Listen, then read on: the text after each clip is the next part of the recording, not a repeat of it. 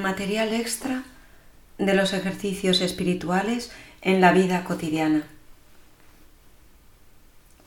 Textos extraídos de Tomás de Kempis.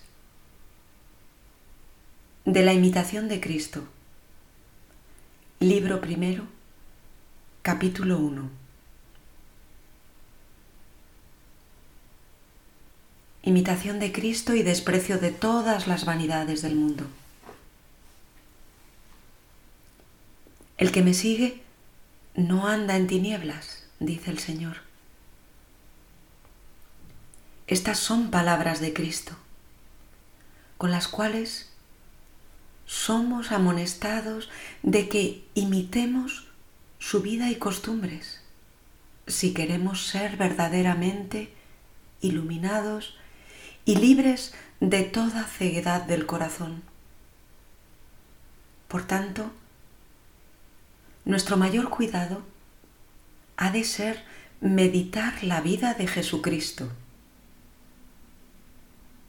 La doctrina de Cristo hace ventaja a todas las doctrinas de los santos. Y el que tuviere su espíritu hallará en ella un maná escondido. Pero acontece que muchos aunque oigan con frecuencia el Evangelio, sienten poco deseo de ponerlo en práctica, porque no tienen el Espíritu de Cristo. Pero el que desea perfectamente entender y saborear las palabras de Cristo, conviene que conforme toda su vida a la suya ¿Qué te aprovecha disputar sobre cosas elevadas de la Trinidad Santísima si careces de humildad? Por lo cual desagradas a la Santísima Trinidad. Verdaderamente, las palabras sublimes no hacen al hombre justo y santo, pero la vida virtuosa lo hace agradable a Dios. Prefiero sentir la compunción que saber su definición. Si supieses toda la Biblia a la letra y todos los dichos de los filósofos, ¿qué te aprovecharía todo esto sin la caridad y gracia de Dios? Vanidad de vanidades. Y todo es vanidad fuera de amar a Dios y servirle a Él solo. Esta es la mayor sabiduría. Caminar el reino de los cielos por el desprecio del mundo. Por tanto, es vanidad buscar las riquezas perecederas y poner su esperanza en ellas.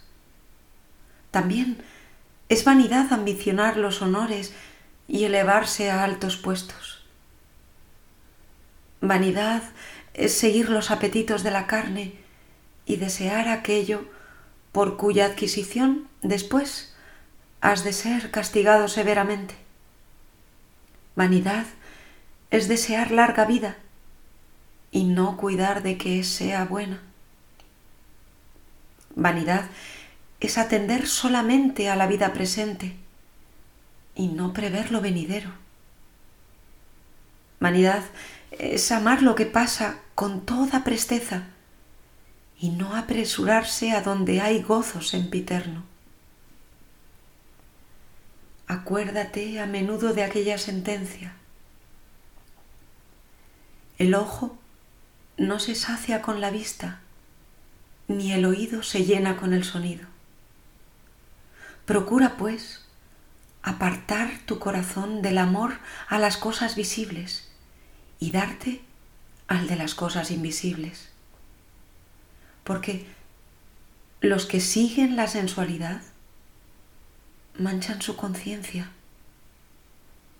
y pierden la gracia de Dios.